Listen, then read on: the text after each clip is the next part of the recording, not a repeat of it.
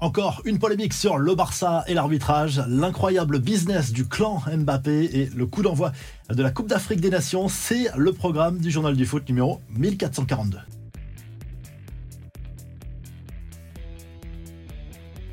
Un classico en finale de la Super Coupe d'Espagne. Le Barça a rejoint le Real Madrid jeudi soir en dominant Osasuna 2-0 en Arabie Saoudite. La finale aura lieu ce dimanche entre le club catalan et les merengues but signé Robert Lewandowski et Lamine Yamal pour les Blaugrana. Mais les joueurs d'Osasuna, eux, crient clairement au scandale sur cette rencontre, notamment pour le premier but accordé au club catalan avec une faute sans doute au départ de l'action, mais les joueurs et les dirigeants du club basque qui dénoncent clairement un arbitrage pro-Barça tout au long de cette rencontre. Et d'après eux, les dés étaient pipés d'avance pour qu'il y ait une finale entre le Real et le Barça. Les infos et rumeurs du mercato, la porte de sortie est grande ouverte pour Pape Gay à l'OM. Le milieu de terrain sénégalais a été placé sur la liste des transferts par Pablo Longoria. La raison est simple, il est en fin de contrat et il n'a pas répondu à la dernière proposition de prolongation du club.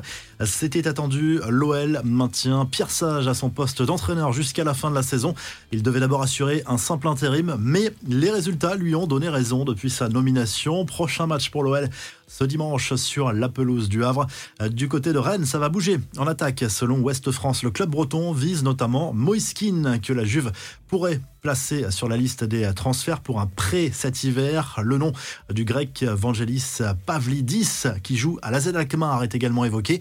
Le Bayern Munich a officialisé la signature du défenseur Eric Dyer, prêté par Tottenham jusqu'à la fin de la saison, avec une option pour une année supplémentaire. Enfin, le défenseur italien Leonardo Bonucci rebondit en Turquie. L'ancien joueur de la Juve s'est engagé jusqu'à la fin de la saison avec Fenerbahçe. Les infos en bref avec les révélations sur l'incroyable business géré par le clan Mbappé. Faïza Lamari, la mère et représentante de la star du PSG, révèle dans le prochain numéro d'envoyé spécial comment elle gère avec son fils les bénéfices de ses différentes sociétés vers son association. Elle assure que 30% de l'argent récolté par le joueur permet de financer des projets associatifs. Cela représente des millions, confie la mère du joueur avant d'évoquer le dernier contrat XXL signé par Mbappé avec le PSG. Il n'y a pas de culpabilité ni de honte. Si on avait pu prendre 10 milliards, on les aurait pris car c'est le système qui veut ça, a expliqué la représentante de la star parisienne.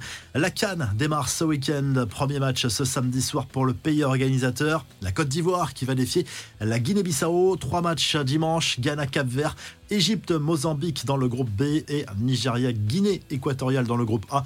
Entrée en lice lundi pour le Sénégal, le Cameroun et l'Algérie.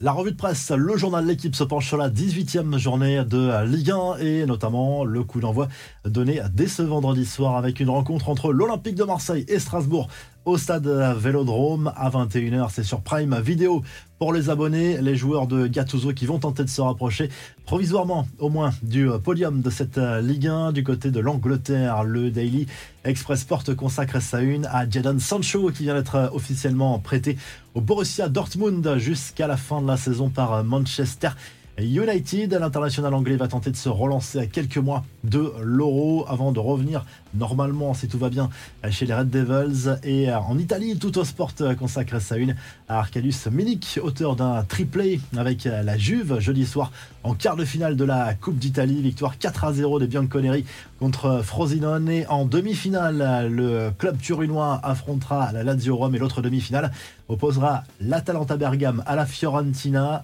Si le journal du foot vous a plu, n'oubliez pas de liker, de vous abonner et on se retrouve très rapidement pour un nouveau journal du foot.